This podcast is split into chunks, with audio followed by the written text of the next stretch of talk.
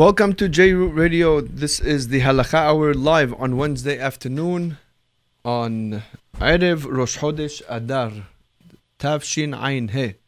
We're here in the studio. We'll be on from 2 to 3 o'clock. In the Halakha Hour, it's the Halakha class based on the Ben Ish Hai, and where we go through the halachot, clarify the sources of the halachot and the practical ap- application how to apply the halachot in our days, bringing up all the different, uh, whatever we can, whatever we could uh, have our hands on, basically. We're here in JRoot in the studio. You could listen to us live on jrootradio.com. Also, you could watch us live on jrootradio.com. There is live streaming. You could also listen on your phone in a number of ways. Number one is you download the app. The app is called JRoot Radio Pro app. The other way is by calling in either 718 506 9099 or you could call in the other number is 712 432 4217. Before we give the numbers to the studio, let's tell everybody who's listening that today's class is dedicated again to the of Rita Batfania, as well as Eliyahu Haim ben Shafika Sofia, and as well as Ayala Ghazali Bat Rima. Hashem should give them all a speedy recovery bimhera very, very soon. Our class today, the subject is Shbut, the Shbut, which we began to speak about last week. This is a very, very important halakha in the halachot, in the laws of Amir al Akum, of what one is allowed to command the goy to do for him on Shabbat. This is probably one of the most practical halachot of Amir al Akum that we probably will use in our days. It's a very important halakha. We began last week. For more details, just as the background from the Gemara and the Rishonim, you'll have to see, you'll have to listen to last week's classes on the archives. Today, Be'ezat Hashem, we're going to review very quickly what we mentioned last week, very quickly, and move on now to the more practical side of the halacha. Several examples of when a person may or may not or if he could or could not tell a goy to do something for him on Shabbat, we'll bring some of the most more common examples. And then you're more than welcome to call in or text in your question. It's better to text in the question. Hopefully, we're able to answer it in Amir Akum. I do have to note this is not going to cover all the halachot of Amir Akum.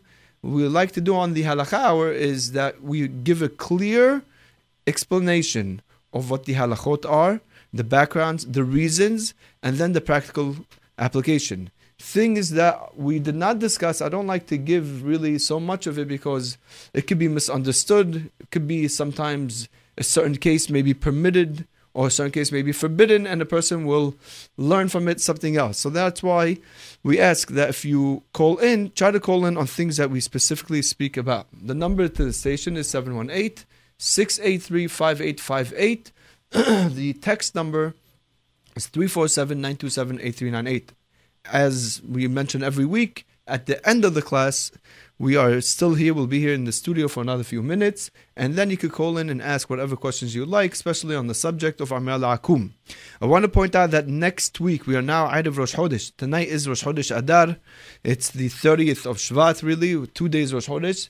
Friday is Rosh Chodesh Adar, which means Adar Aleph which means that next week already we'll begin the laws of Purim. That's right, Purim is right around the corner. March 5th, Thursday, March 5th. Wednesday, March 4th at night is the Lel Purim when we have to hear the Megillah. And March 5th is when we have to already listen to the Megillah in the day and all the mitzvot of the Purim. So, right before we get into our halachot, let's just mention a small idea. Hazal tell us that Rosh Chodesh Adar mishmi'ina shekalim. When it comes to Rosh Chodesh Adar, we already make announcements about bringing the shekalim. What does this mean? Once upon a time, when we had a Beit HaMikdash, and that was the center and that was the focus of Jewish life. Everything revolved around the Beit Hamikdash. It wasn't the Super Bowl. It wasn't the what the what's going on in the news. It's the Beit Hamikdash, our service and our relationship to Hakadosh Baruch Hu. The the period of Rosh Chodesh Adar was a time when they prepared already for the korbanot of the next year. The Torah commands that every single year we bring korbanot on behalf of all the Jewish people. And the year must have a collection for it. Mean to say, we all we must in order for everybody to be considered a partner in the korbanot that are brought on a daily basis, as well as the ones brought on a holiday. Those are all called korbanot zibur. These are sacrifices which are offered on behalf of all the Jewish people. If it's offered on behalf of me and as well as you and everybody else, so we all have to be partners in it. How do we become partners in it? We all can't slaughter the animal, we can throw the blood. That's services. Those are avodot that are unique and designated only for the Kohanim. So what did they do? The way we participated, the way we joined the korbanot that were brought by the Kohanim is by giving money. How much do we have to give? Mahatzita shekel. It's not a lot of money, but a little bit of money from a lot of people makes big money. A little bit of each person. Each person has to give just a mahatzita shekel, a half a shekel of silver shekel to the Beit HaMikdash, and that was all collected together, and that was enough to buy the korbanot, to buy the animals for the following year, which began on Rosh Chodesh Nisan. Rosh Chodesh Adar is the time we already make announcements and we make we remind everybody time. Make sure you bring in your mahatzita shekel for the following year, and that we don't have a Beit Hamikdash, that we are already how many years? Almost two thousand years without a Beit Hamikdash. We still remember the times we used to bring Mahatzit shekel, and we still announce and we tell Rabotai, Mashmi'in Ahl Shekalim, even though we cannot bring a shekel, it's asur for us to say, this is Mahatzit shekel because we're making it Kodesh, we're making it holy for the Beit HaMikdash, which is not around, and Has if somebody would use it or really misuse it, it could be very, very problematic. Still, Zecher, le mahatzit shekel as a commemoration for the mahatzit shekel that was given. We still read Parashat Shekalim like we read last week in Shul. We still give as a minhag, as a custom. We still give a certain amount of money, whatever that money is every year, depending on the silver or whatever your custom you have for the memory in memory of Mahatzit Shekel. And we want to know a little bit on a practical level, how does this apply to us? What can we learn? A small thing about Shekalim, about Rosh Chodesh. So a small idea, mainly taken from the Hidushei Harim or Gedaliahu, and other Sfarim as well. The Hasidic Sfarim ex- explain that shekel, the Mahatzita shekel, Hazal tell us that when Hashem told Moshe Rabbeinu Mahatzita shekel, he showed him a shekel made out of fire he showed him basically a, a, silver coin made out of fire. So it's really a fire coin, which was a shekel. Now the question is, what connection? I understand when Hashem showed Moshe Rabbeinu, you know, other things how to make. He didn't know how to build certain parts of the Mishkan. Okay, that, that that's understandable. A coin. Why does why does Hashem have to show him that the coin should be made out of fire? And the answer is fire is something that's in order for fire to exist, it has to be burning, it has to be active. And you see, fire is always moving. Fire doesn't stand still. Wind you can't see, you could feel it. But sometimes it could be a very quiet day and there's barely any wind, especially in the summer when it's very humid. Fire, in order for fire to exist, there's got to be, first of all, life, there's got to be air. We all know if you put a match in a bottle and you close it up, you don't allow any air to come in, no life to come in, no air the fire dies. Fire only exists with life, and fire is constantly moving. That's what fire represents. Hashem was showing Moshe Rabbeinu a shekel, uh, but not a regular shekel, a shekel made out of fire. I mean, really, the pasuk says, "Li hakesef li hazab." Pasuk in Mishlem, Hashem says, "What do I need money for?" I'm the one who distributes money. You're Ashir, you're a billionaire, you're a millionaire, you're a thousandaire, you only have 10,000. I give everybody the money. I give the gold to everybody. Nobody, I don't need anybody's money. Nobody needs to give me money. If I want to bring korbanot, I'll make it a miracle. And instead of apples coming out of trees, I'll have animals coming out of trees. Hashem can do whatever he wants. But he wants the Jewish people to participate. Why? Not because he needs their money, but because he wants their feelings inside of it. Money yeah, is in Hebrew is also called kesef. Kesef has another meaning besides money, but they're both related. Kesef means a strong desire. Ki chasof nechsafti. This is uh, one of the songs that we sing on Shabbat. Yedid nefesh. Ki chasof nechsafti. I have a strong yearning and a desire. Chasof nechsafta lebet abicha is what Laban tells Yaakov Abinu on his way back to Eretz Israel, he tells him, You strongly yearn to go back to your parents' house.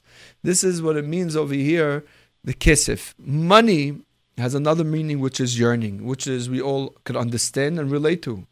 everybody yearns, everybody desires, and everybody's running after money. Everybody knows this. And that's why kesef is called what it's called. It's a form of yearning. When we give a mahatzita shekel to the Beit HaMikdash, it has to be made out of silver, not out of gold, even though gold is more valuable, it's more expensive, it's more hashubi, it's more important, and not made out of copper, which is very cheap, is very little. Kesef. Like the fire that Hashem showed Moshe Rabbeinu, people have to not just give their money, but they have to want to give their money. They have to want to be part of the korbanot. They have to yearn to participate in the avodah of Baruch Hu. We've went through a long winter, a winter with no holidays. Hanukkah comes in, sheds a little bit of light on us. Tu B'Shvat, a little bit of blessings over here and there, but really we haven't gone through real holidays. Adar ushers in the period already when the winter is finishing, hopefully. I don't know, maybe New York a little different, but winter is finishing, cold is going away, spring is back in the air, the trees are budding, the weather is becoming nicer, days becoming longer, and the holidays are coming. It's a time of physical rejuvenation as well as a spiritual rejuvenation. We're coming back into this world. We're coming back to participate into this world of ruhaniyut, and Hashem wants us to not just be part of it. Okay, new korbanot. He wants us to rejuvenate ourselves also spiritually, to feel part of the, to feel the kedusha, to yearn to be to serve Hakadosh Baruch Hu. We shouldn't be dry in our service Hakadosh Baruch Hu. Unfortunately, in halakha, a lot of times, if people follow halakha, they may follow every single law in the halakha and Shulchan Aruch, but sometimes they use it and they not use it, but basically they apply it or they keep it in a dry fashion. This is what it says. That's what I got to do. And Baruch Hashem, there's a certain ma'ala to it. There's a certain level of just doing, even though you don't understand. But Hashem doesn't want us to just be robots and to just do without understanding. No, Hashem gave us a Torah, Hashem gave us Hachamim, Hashem gave us a Gemara, Hashem gave us Mifarshim to explain to us and to make us understand the halakha. And that's why it's so important when we learn halachot, we first have to learn what we have to do 100%. Even if you don't understand why, you got to learn what you have to do. But you can't stop there. This is going on men and one, women as well. You have to understand what you're doing. Because when you understand what you're doing, besides that, you may learn new things of what to do and what not to do, what you have to do. Okay? Repeat that 10 times. But also, when you learn and understand what you're doing, you enjoy it you feel a, as I say, a geschmack when you're doing it. You know exactly how to navigate yourself around on Shabbat. You know what to do when you're dealing with goyim, with a housekeeper, with a maid. You know you don't have to be nervous, and you have a great feeling. You have an understanding exactly what you're doing and a reason to what you're doing, and that is the fire. That is the fire. The fire is the Torah, as the Torah was given through fire. Mimino eshdat lamo. It's an understanding. It's being alive. It's living. It's the oxygen of our spirituality to understand what we're doing, to understand why we do what we do. And with that, we'll move in, we'll go right into our halachot, the laws of Shbut to Shbut. As we explained last week, in very, very short, we'll just give another five minute review and then we'll go on to the halachot. There is a halakha that says that in certain circumstances, a person may command a goy to do something for him that otherwise would have been forbidden based on whatever these circumstances may be. Those circumstances will be explained soon, but that the heter, the way to tell a goy is by commanding the goy to do something that's only forbidden midirabanan. This is known as shbut de shbut. Shbut is a terminology that's used in halakha as well as the Gemara to describe an act that is forbidden midirabanan. Anything that's forbidden midirabanan on Shabbat is categorized under the name called shbut. That's all it is. It's not so complicated. So basically, if you're speaking about an isud rabanan on Shabbat, you'd call it, oh, this is a shbut. This is a shbut. Mukse, it's shbut. It's a isud rabanan. Uh, whatever it may be. Things which are asumid rabanan are known as shbut. We learned already that commanding a goy on Shabbat is forbidden, but the isur, the source of the isur is midirabanan. It's rabbinical, so therefore, commanding a goy to do something for you on Shabbat that you cannot do is known as a shbut. It's an isur rabanan. When you command a goy to do something that's asumid rabanan, it is known as shbut de shbut.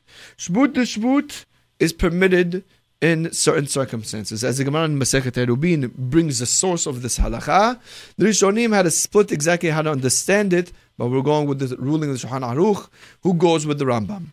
And the Shulchan Aruch is mentioned in halacha hey rules like the Rambam that shbut to shbut, commanding a goy to do something that's only forbidden midrabanan, is mutar in three areas. I say areas, I don't mean cases, I mean areas. Each area may include many cases, but these three areas are number one, if it's letzorech hole, but it's not a full hole, we'll explain all this afterwards, a sick person. Number two is for the sake of a mitzvah. And number three, if it's tzorech harbe. Let's review them again. Let's make them actually in a simpler way. This way we will uh, clarify each one by itself. Shbut to shbut, commanding go to do only something that's asud banan is permitted if you're asking him to do this thing for you for the sake of a mitzvah. Okay, that's area number one. In the second area where a person may tell a goy to do nesud banan, or known as shbut, shbut to shbut bimkom holy, or really the words are miksat holy, when there's a little bit, a partial sickness, somebody's not feeling well. And finally, it's permitted to tell a goy to do an isud rabanan in the area where it is considered sorech harbe, a great need. All of this, Mazat Hashem, will be explained as we go through the class and will be explained in depth. One point we have to, ex- to, to, to, to point out, and we mentioned it last week, is that shbut de shbut in an area which is mutar, which is in these three areas that we just listed, is all is is not really lechatchila even though that's also a little bit debatable, but seems to be from the Mishna Berura and a lot of Ahronim, as we'll point out, it is not lechat It even seems that way from Maran Shulchan Aruch. It is not lechat to go ahead and to rely on Shbut Shbut. Meaning, if there is any way that you could avoid commanding a goy to do something that's forbidden, even though the halakha permits it. The halakha only permits it if you have no other choice. But if you had a choice from before Shabbat, that's the option you're supposed to do. We'll see. Let's give a few examples and then we'll explain how these examples should work. You know, when you go to a hotel, there are today in our in the hotels and most hotels, unless you know it's really really old hotel, and I don't think you'll be spending your time over there on Shabbat.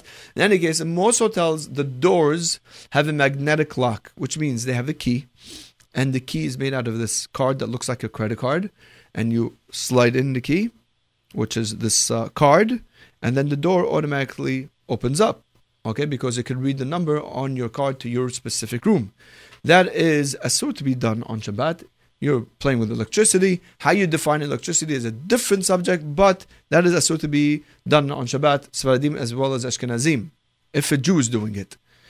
In cases where a person is spending Shabbat in a hotel, and he needs to get into his room for whatever reason is, Remember, coming out of your room there's no problem because you just turn the doorknob and you walk out. That's not a problem. The problem is coming back in. In order to get back in, the way to get back in is by placing this card, which will send this digital signal and open the door.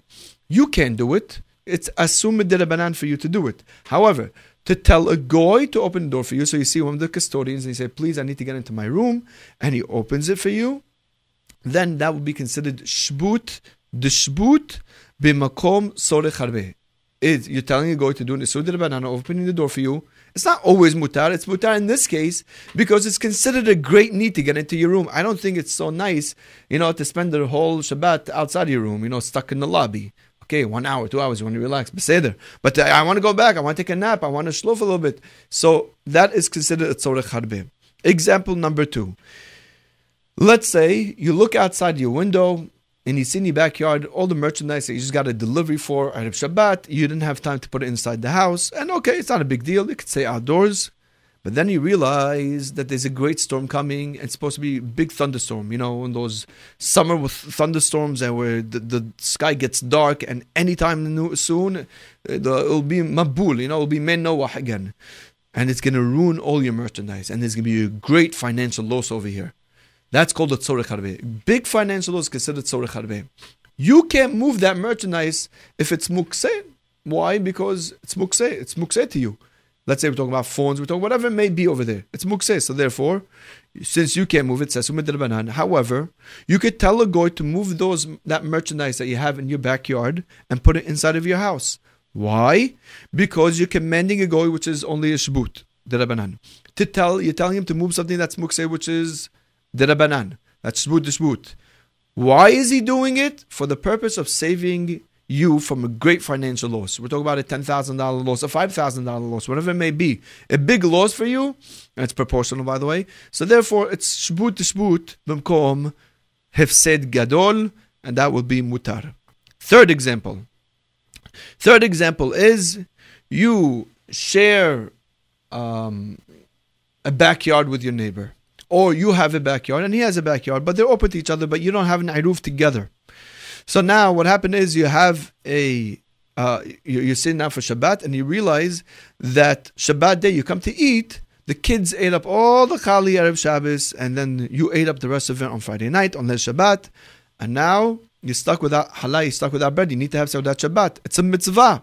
So that Shabbat is a mitzvah, like we explained last year, according to the Taz, it's even lechem mishneh is midoraita.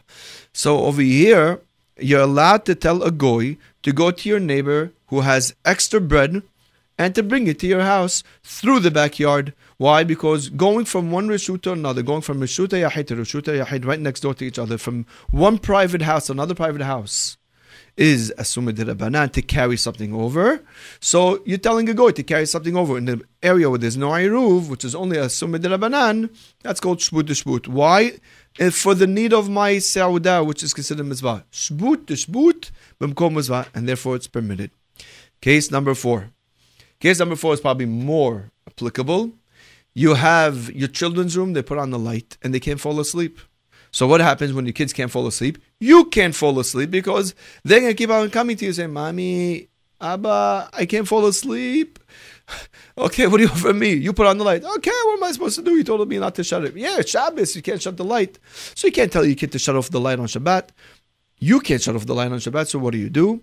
If you know of a goy, if you could stop a goy from the street, you could bring him inside the house and ask him to shut off the light. Why? This is also considered etzore harbe for the kids to sleep, for the adults to go to sleep. Shutting off the lights is asur mid we cannot do this on Shabbat or on the holidays. But the tell a goy to shut for us is permitted in such a scenario. Why? Specifically here, because the kids need to sleep. It's a sorech harbe, and it'll be mutar. Another example. This actually, the following example happened to me a few times. We're sitting down on Shabbat table, and I have a stereo over there for the kids. Usually, when they go to sleep at night, and usually we have it on, you know, the a Jewish station, J Root Radio. Usually we have it on, and what happened is the kids came in the middle of Shabbat, babies there was at the time, and they were pressing the buttons as they usually do. And I forgot that the plug was inside. In any case, the kids put on the radio and they pressed the FM button and now went to AM and it wasn't even on the right station. So all you hear is this big loud noise of right? And it wasn't so geschmack to really sing uh, Shabbat, Zmirot Shabbat with that background music in the back. It was horrible. So that's a, you can't sit and have a saudah like this. Whether you want to call it tzorich harbe or mitzvah, whatever it is, you can't function. You can't. Shabbat is not a Shabbat atmosphere like this, and you can't really function. You can't go to a different room. So in such a case, we called over a non-Jew and asked them to shut off the radio. Shutting off the radio on Shabbat is also a sumid. I'm commanding you to do an isud banan for me. It's called the shbut, the shbut. Bimkom Sorech Harbe over here as well. I'm sitting there. I don't want to hear the Goyish music in the background. I don't want to hear the, the static in the background. It's not a pl- it's it's not allowing me to have my meal on Shabbat. That is another example of shput to shput where it's mutar. And finally, one last example is let's say you put on your heat in the house and it's so hot in the house. It's boiling. Everybody's schwitzing. And you have the fire from the blach which means from the stove that you left on for Shabbat. And you, it's really, really very, very hot, and you need to just shut off the AC because you can't, you can't, you're suffocating. So in such a case, also to call over a goy and ask him, please shut off the heat. It's too hot in the house, or vice versa. Let's say it's too cold in the house because the AC is blasting and it's freezing cold. Then I could call over the goy and ask him, please shut off the AC, lower the AC, shut off the heat. It's too hot or it's too cold. Now, I want to point out something very important. The we gave six examples over here. You have to point out something very, very important. It's only, like we said beforehand, it's only mutar to tell a goy to do a shbut to shbut, which means telling him to do a shbut, right? To command a goy to do an isud bananas on Shabbat is only permitted if you have no other choice. If you have another choice, you can't do that. Which means, Erev Shabbat, if I could have taken care of it, I'm supposed to do it. Meaning, if I have the let's let's give the, the example with the lights. My kid's room has the lights on. I could shut off the lights right now or get a timer from before Shabbat. I can't say, you know what? Let me wait for Shabbat. Let the kids have their light, and now I'll call over the non-Jew and ask the non-Jew to shut off the lights in the room. No, I can't do that. I have to make sure shut off the lights. Ah, in case I forgot, or the kids are the ones who put on the light on Shabbat, and now the light needs to be turned off. Okay, I have no other choice. Then I have to call over the goy. That's a very important rule to keep in mind. If it could be avoided from before Shabbat, I must avoid it before Shabbat.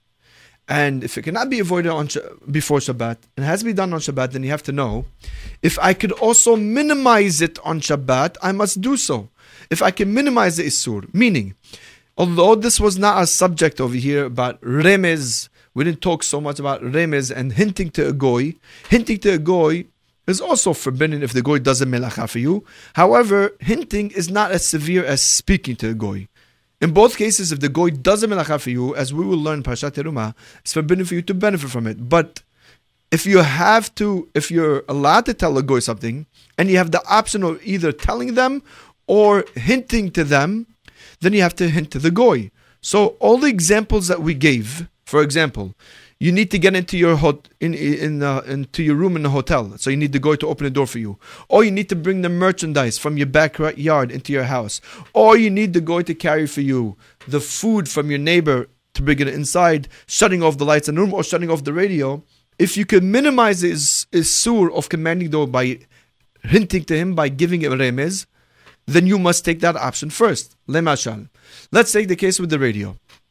Okay, the non-Jew walks into my house, sees me in the dining room, have the table beautifully set up, wonderful dishes, all the kids sitting around with their hands on their ears, and then one other kid is yelling at the baby who put on the radio. And I come to that, I say, Mr. Goy, you know, it's very, you know, I could either tell him, shut off the radio, or I could tell him, it is very hard for us to sit here and enjoy our meal with that noise in the background. I'm hinting to him that he should shut off the radio. If I could do that, then I must do that if the goy would understand me by that remez, then that's what I'm supposed to do. Now, not every person is so intelligent and not always would understand the remez. Sometimes you bring a person into the room and you tell them, listen, it's mucho frio in here. It's very, very cold. The AC is blasting. It's very, very cold. And as a Jew, I'm not allowed to shut off the AC. And then they nod their head and they say, ah, oh, yes, yes, yes, I know your religion. Okay. And they're standing there just waiting. Okay, tell me what to do. And then you hint to them again and they don't understand. Okay, in such a case, you tried the other option. You tried to hint to the goy to shut off the AC because it's too cold in the room. Okay, so in that case, you have to tell them, listen, I need you to shut off the AC. It's freezing in this house. Please shut it off. So again, we want to point out the rule that if you could avoid shbut the shbut, if you could avoid commanding the goy, even though you're entitled to, if you could avoid it, you have to try to avoid it if you could prepare yourself from before Shabbat, or even on Shabbat, if you could hint to the goy, minimize the Isur, instead of directly commanding him, you have to try to do so. I'll give you another case where you don't even have to come on to ask a goy. And this happens also a lot of times. Let's say the AC is blasting in the summer, and instead of a 90 degree day, and the temperature dropped, it was cloudy, whatever it may be, it dropped to 75. And now the AC is blasting, and it's really, really cold in the room. So you could either call the goy and ask them to shut off the AC, or you know what, you have another two options to do. You know what you could do? If you have a shade, a curtain, which could go over the AC and block the cold air from filling up your room and making it cold in the room, then that's what you have to do. Ah, but the AC is running and I'm wasting so much money, haram. It doesn't make a difference. Uh, you can't call a goy over to shut off the AC in order that you should save money. There's no heter for that. When we said a hefsed, you're allowed to tell a goy shbut shbut makom hefsed, that's only hefsed gadol. Running the AC through the duration of Shabbat, yes, you will have an extra ten dollars on your bill, but that's not a called hefsed gadol. Hefsed gadol is it's going to cause you a great financial loss. that's when it'll be asur. Another way, if I could keep the window open, remember the case we gave when the person is in the house and he's uh, a person is in the house and it's very very hot and you have to call over the goy to uh, shut off the the heater. So if I could open the window and not have to call the goy, or the AC is blasting, I could open the window and make it a little hotter in here, let the cold air come out. I have to do that before calling the goy. I, it's not hundred percent. Just go ahead and call the goy; it'll be mutar. Whenever I have an option to be able to minimize or avoid the heter of shbut to shbut, I must do so. We have a call. I hope I'm able to work this. Hello? Hello? J Root, you're on the air.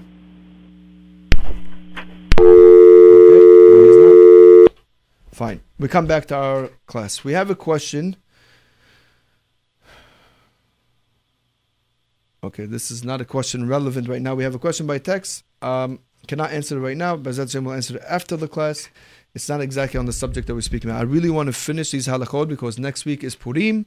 The week after is also Purim. I mean to say the halachot Purim. The next two weeks will be Purim, and then we can go into the laws of Pesach and all the holidays.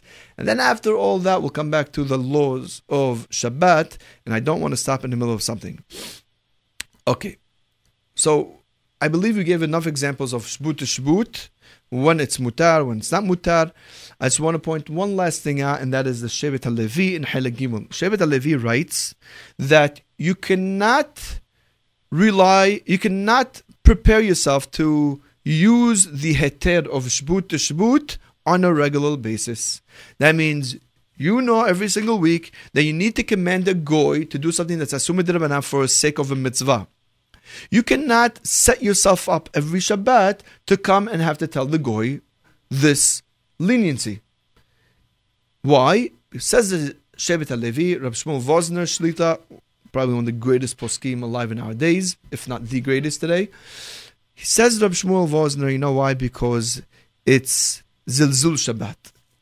Keep in mind what we mentioned the first time we learned, learned the halachot of Amir al Hakum on Shabbat, what you could tell a goy on Shabbat. We learned that you could only tell the goy, excuse me, that the reason why Hakamim forbade us to tell a command the goy to do something for us on Shabbat, because it creates a laxity. It creates, it lowers the sanctity of Shabbat.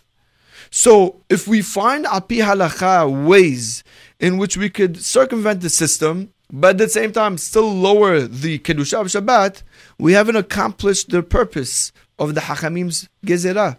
Hachamim's Gezerah was that the Kedusha of Shabbat should be intact, but if I'm commanding to go left and right, it lowers when the Kedusha of Shabbat. So therefore, if I have to rely on Shbut to Shbut, Beseder, okay, we gave cases where it's mutar, and now we're going to explain how they are mutar, you know, elaborate on these cases, but I cannot do this on a regular basis. I can't do this every single Shabbat. Come and tell the goy, please do this and this and this for me. Oh, it's only the Rabbanan and it's for the sake of mitzvah. No, I must prepare myself that I shouldn't have to use this heter. Now we go on to the next subject. We explained again, like we said beforehand, special cases, areas where a person is allowed to tell the goy to do nisud Rabbanan, which we called shbut de shbut. We said three areas. Number one is bimkom mitzvah. Number two is Bimkom Holi, and number three is Sorech Harbe. We'll now define, we'll now elaborate on these three areas, Hashem, whatever we can in the time that we have. Number one, Shbut Shbut is permitted Bimkom Mitzvah.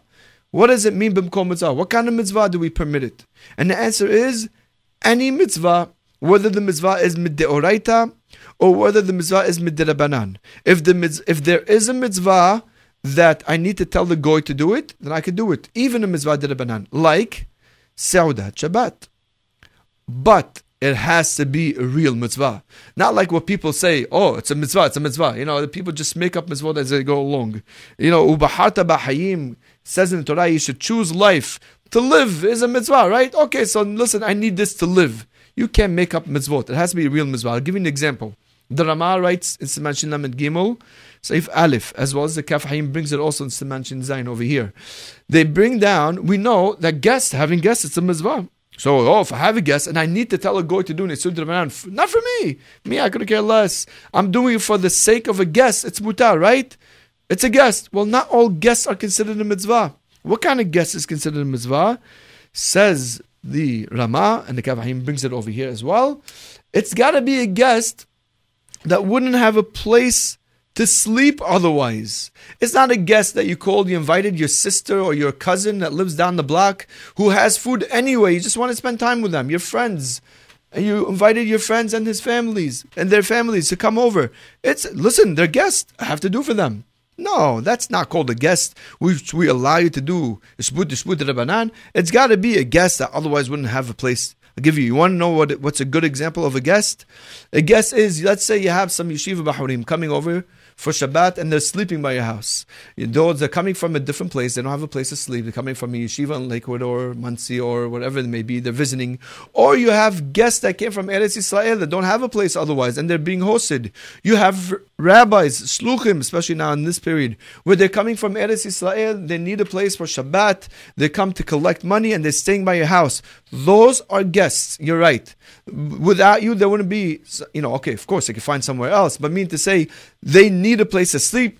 They're not just coming, you're not just inviting them to have fun with them, although you may have fun with them. That's not what the point. The point is they don't have a place otherwise. That's a guest. And therefore, in such a scenario where a person has such people over by him, and then he sees that, oh my gosh, I don't have enough blankets for them. It's too cold. I, I can't give him this thin summer blanket. I need another blanket for my neighbor who has a lot of blankets. In fact, they have a blanket gamach, but there's no eruv between my backyard and their backyard. In that case, I could tell a goy, do me a favor, go get me some blankets, give me some pillows for my neighbor for our guest over here. And this could happen many times on the holiday of Sukkot where you have a sukkah and you have guests coming over. They're sleeping. They don't have another place to sleep. They need your sukkah. You could also have them in your sukkah. You could also have them uh, sleep by your sukkah, but you don't have mattresses for them. You don't have covers for them. And your neighbor does have, even though there's no iru between your house and their house, the, your backyard and their backyard, since carrying through your neighbor's backyard is only midrabanan, it qualifies for shbud shbud b'mkom mitzvah. Okay, that's important. What about, here's a question, what about to Shbut for mitzvah that's not today, but a mitzvah that's going to come later on, mahar, afterwards? Meaning to say, I'm commanding you to do something that's asumid banan for a mitzvah, but the mitzvah will not be today, the mitzvah will be after Shabbat. I need to do mitzvah tomorrow. Let's say on Sunday, I need to, you know, on Sunday I need to shake the lulav and etrog, and I can't get it on Sunday. I need to get it today. Can I command the goy to go and get something for me in in, in, the, in the case, of course, that he's only doing the Sud Rabbanan, carrying it for me and only the Sud Rabbanan, in order to fulfill a mitzvah for tomorrow. So, guess what? The answer is a mahlokit. Yes, it's a mahlokit, but really it's a mahlokit based on how to understand the Shulchan Aruch. We have people who say asur, people who say mutar. On the list of people who say it's asur, it seems to be even some Rishonim. The Tur, Tashbetz, Eliarabba, Ahron, and Taz. And on the Matirim, you have more of the uh, famous ones, the Ben Ish Hai and Rav Pe'alim, Hakam Abadian, Hazan Abadiyar, Vakiva Egel, Magen Abraham.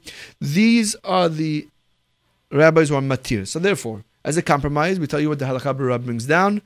If a person will not be able to fulfill the mitzvah unless you mean to say on Sunday, if a person cannot fulfill the mitzvah on Sunday, unless he commands the goy today to go get him this thing, so you have what to rely on.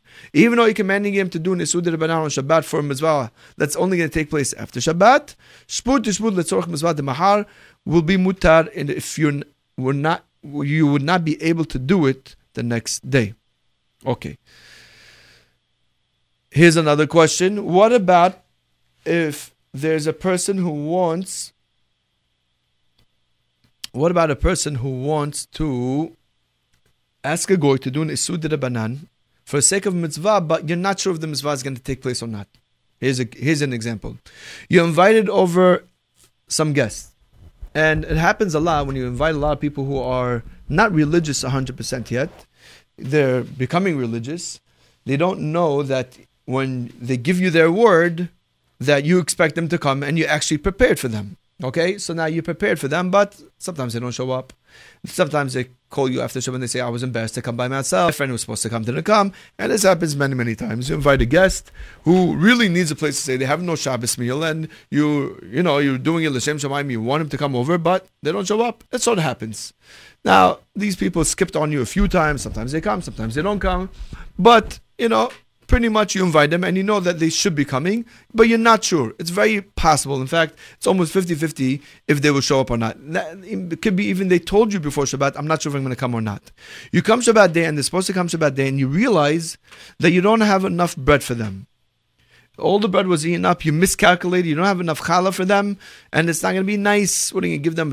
Leftover breads, everybody's going to eat challah and they're going to get this or something. It's not going to look good on the table. They need it. And or in the in the situation when you need extra food for them, you don't want them to feel that you're being burdened by their coming. So you want to show that you have plenty of food for them. You don't just squeeze whatever you have. You don't put out cream cheese either. You know. So what do you do in such a case? You have a neighbor that's next door.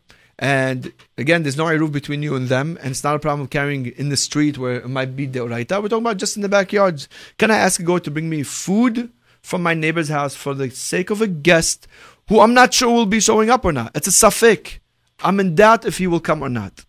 The answer is that it will be mutar. Although some argue, but in such a case, if you're not sure if the mitzvah will be fulfilled or not, it still be, will be mutar because when you're commanding him, you're commanding for the sake of mitzvah. You're not doing it really for, for you know, just for leisure. You're not doing it to prepare yourself for something else. You think, for all you know, it's supposed to be a mitzvah, so therefore it'll be mutar. That is the heter of shbut shbut bimkom mitzvah. Telling a guy to do nisud banan in the area of a mitzvah. We move on now to the second area which mutar to tell a guy to do nisud banan, and that is bimkom holy. What does holy mean? What does it mean when a person is sick? You have to know, we mentioned this in the past.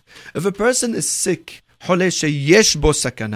where if I don't do something for him, he could be in danger, or there's a safek, maybe he'll be in danger. Somebody that I have to call Hatzalah for him. It's a mitzvah on every Jewish person, including the biggest rabbi in the world, to go ahead and be Mehalel Shabbat, even if it means driving, even means Mehalel Shabbat with through uh, uh, committing Isum on Shabbat. It's a mitzvah for Jews to save another Jewish person's life, even if it's a safek sakana. That's very important to know. And every rabbi has to teach his kahal this. Has shalom, they should doubt and they should have to, you know, be lenient in such an area where it's sheyesh bo sakana. However, there's another category of a person who's sick, and that's called hole she'en bo sakana. This is a sick person who is not in serious grave danger, but he is so sick that he has to be in bed. It's a sickness that's covering his whole body. He has a flu where it aches the whole body. He has a high fever. He has, you know, right in the beginning when a person gets uh, gets an infection, he has to be in bed. That's called holesh sakana. In such an area, a Jew may not be mahalel Shabbat, but a goy could be asked to do even an isur deoraita. You can even tell a goy to do an isur deoraita if the sick person needs it. So then we come back now. We said shbut shbut is mutar for for the sake of for for a hole. Why do I need, why, why do you have to tell me that I could tell a guy to do nisud banan? You told me even nisud right I could do. And the answer is you're right. This hole that we're talking about over here is not a hole sakana. This is a hole who is in great pain. He's not a hole she'embo sakana, which means he has to be in bed. He's in great pain. He's suffering a lot. It's very, very painful. For example, I'll give you a practical case. A person burnt his hand. It's not a holish sheyesh bosakana. He burnt his hand before Shabbat. It's burning him. He, he can't. It's really, really hurting him, and he needs to put some ointment on it. The problem is, he ran out of the ointment. The only way he could get the ointment is by asking the guy to go buy it from the drugstore. And we're talking about a case where carrying the ointment from the drugstore to your house is not a problem of carrying through the Shutarabim. It's not a problem where you're carrying through a, uh, an area that's considered public domain that will be Rishut Rabim. So what's the Isur then? The Isur is the Goy is buying for you. Buying though is Asur Banan. So I can tell the Goy, go and buy an ointment for this person who has this painful, painful burn that's that just to relieve his pain. I could tell a Goy to do that. It's Shbud Shbud Makom Holy. It's not a Holy in Bosakana. but it's a mitzta'ir harbe. That is the definition of holy. Now let's move on to the third area. Third area where it's mutar to tell a goy something that's assumed derabanan, shbut to is mutar. We mentioned something called sore harbe, a great need. What qualifies as a great need? It has to be a real need. Meaning, if you're sitting for Shabbat and you need challah, that's called a great need. In fact, that's also a mitzvah, like we mentioned. But if you're missing your tahina, or if you're Ashkenazi, you have your liver, but you don't have your egg salad. Every uh, what do you mean? Every week I have my egg salad. So big deal. As Rab Steinberg says, kugel is not called a tzorech harbe. Kugel is not tzorech harbe. You have your chalent, you have your main sourdough, you have your bread. That's it. Yeah, but I always have my kugel. I always have my tchina. Who cares? You're right. I agree with you. I'll, cry with you after Shabbat. But on Shabbat, that's you can't just go ahead and tell the goy to carry from your neighbor some kugel. That's not called soda charbe. I need soda. Do you have water? I have water. So what do you need soda for? I mean, Oneg Shabbos. Everything can become Oneg Shabbos. Everything is Oneg Shabbos. You can make anything Oneg Shabbos. Like we said, you can't make up mitzvot. You can't make up what. It has to be a real soda charbe. Bread is soda charbe. The main, if you don't have the main dish that you really need, without without it, it's not a Shabbat Sauda at all. Then okay, there's what to rely on. But smaller things are not called soda charbe. Another thing that's included in Sorech Harbe is something that we spoke, we mentioned in the beginning of the class, and that is something called Hefsed Merube. If there's a great financial loss, as Magen Abraham points out, it has to be a big financial loss. It can be like a small, we're not talking about a few dollars, but a big financial loss, there'll be a mutar to tell a goy to do something for you. That's only a Banan. Now I have to point out something. Hefsed Merube means over here, you're about to incur a loss. Not that you are not going to profit. Sometimes, let's say you have certain items, certain merchandise, right? That, uh, you know, you may not incur a loss, but, you know, you're not going to sell them. You're not, you're not, you know, I mean to say, if you don't sell the merchandise, yes, I can hear that's a loss because you bought it. But if you don't buy it, it's not going to be a loss. It's just you're not profiting. Lemashal. Let's say this big sale is going on. You have a big sale going on on Shabbat, the, the time that you can't buy it. They're selling certain tickets online, and you have to be on, you have to be waiting, and you have to get it at a certain time. And if you don't get it, you will be basically you could they're having something that's worth a thousand dollars and they're selling it for three hundred dollars. You are saving seven hundred dollars. That's not a financial loss for you. Even though you're going to say, yeah, but if I buy it after Shabbat, I'm going to have to spend the extra $700. That's fine. You're right. That's called miniat reva. That's called um, I'm not getting a, a profit. The real price is a thousand. You're supposed to pay a thousand. You found now a great deal for three hundred dollars, seventy percent off. It's not called a financial loss. You're just not gaining the extra seven hundred dollars, and that's very important to point out. There's a big difference between a loss, which means you have the items and you're going to lose them. You're going to lose the money or the value of the item. Like, let's say the case we gave before, you have your backyard with boxes of laptops, and if you don't bring it inside the house, it's going to get ruined.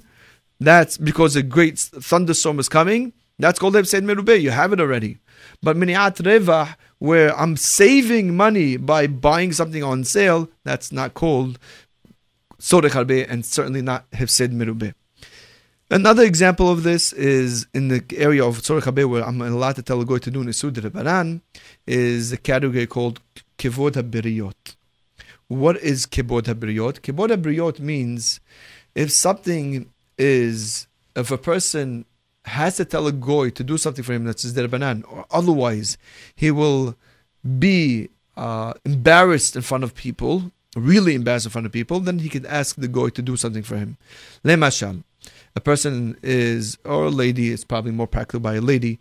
A lady is coming, she has a simcha, and everybody's coming to, to, to, to, to the simcha hall, and she's coming, and she gets to the simcha hall, and all of a sudden she realizes that the dress that she wanted to wear the whole time, and she's wearing it, she realizes, uh oh, it's stained she took the wrong dress. It was early in the morning when she was getting dressed, and she didn't bother to look at herself 20,000 times. She only looked 19,000 times, and she didn't realize that she had this big stain on her dress.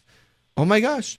What am I going to do if I walk out now in front of everybody? It's so embarrassing. I, it's it's my son's uh, Brachas, and I'm in a simcha with 200 people, and I'm going to walk around. Everybody's going to see me. It's very embarrassing, and it is embarrassing. That's called kivud habriyot in such a case. So what can we do? For her to go all the way back home, she can't. It's very hard for her to walk back home because everybody's saying, "Where is she? Where is she?" To sit there with her jacket, she can't avoid. She can't sit there with her jacket. So then, the only other option, if she lives in an area where the guy who would bring her this other dress to change is not gonna have to do an isur deoraita, only nisur derbanan. Let's say he's walking in an area which is not assumed deoraita. So then we could ask the goy, could you please go over and carry her dress, whatever dress it may be, and bring it for her carrying again in an area which is only asur midrabanan. That is called kivod abriyot. Same thing would be if a man ripped his jacket, his suit jacket, and he needs a goy to carry something for him. Again, this is kibod habriyot. It falls under the category of sorech harbe, where it would be permitted to ask a goy on Shabbat to do an isud banan in a case where otherwise it cannot be avoided.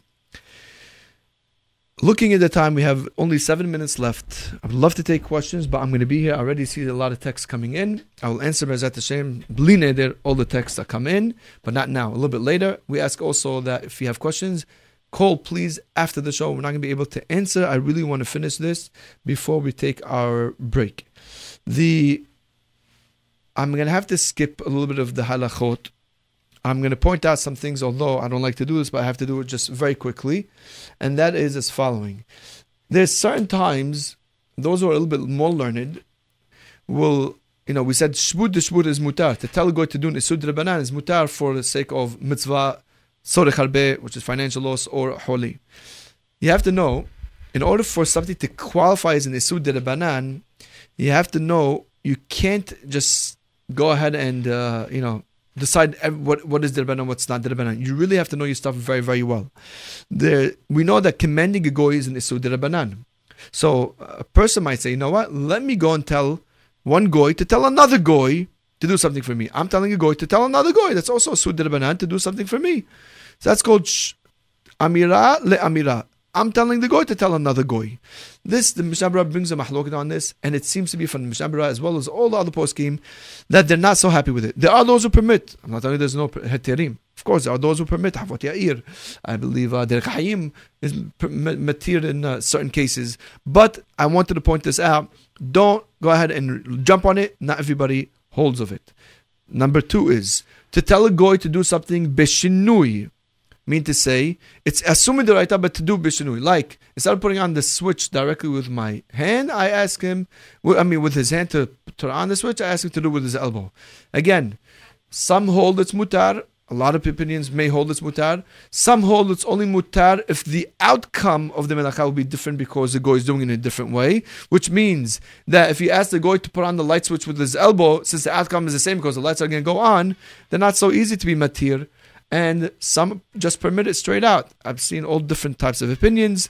Ask your rabbi what to do, and all these cases, you must run it by a rabbi. If it's like a strange thing, it's not the simple, straightforward things that we said in the class. Make sure you run it by a rav, like we mentioned several times, and we'll mention it again. All these cases, when you tell a goy even though Mehalacha may permit it, and may see it straight out in the book, black and white, sometimes your Rav, if he's a Talmid Hakam, if he knows his halachot, may still forbid it because he feels that, listen, it's going to be it's going to create a zilzul Shabbat.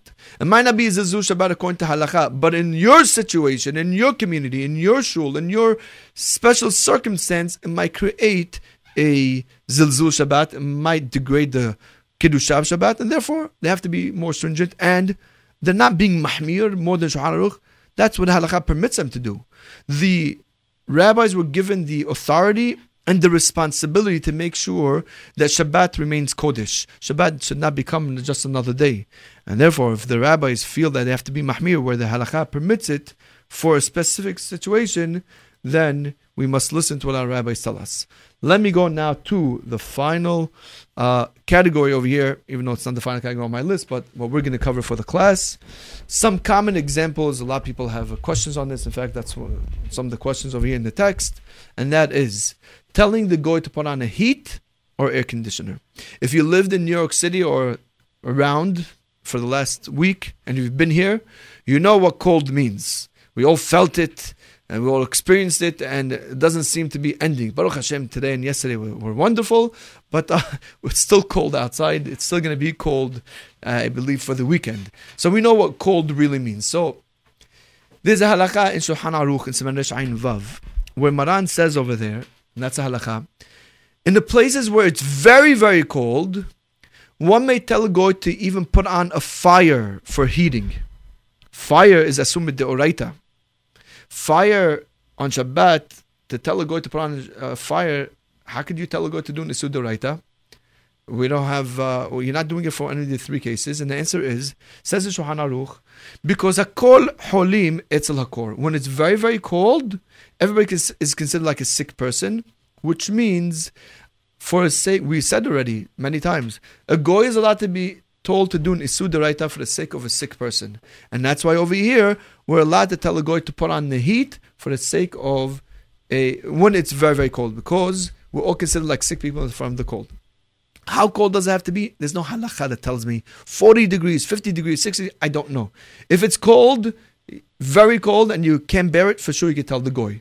Not only that, if you have children or elderly people in the house and it's cold for them, and has they could get sick, you could tell a goy to do it. Especially the heats, the heaters in our days, most of them work through a digital way, which would only make it derabanan. So anyone make it shbut to shbut, letzorech harbe in this case, and it'll be permitted. If there's a special, basically, what we're trying to say is that there's a special exemption when it comes to commanding the goy to do an isur uh, deoraita when it comes to putting on the heat.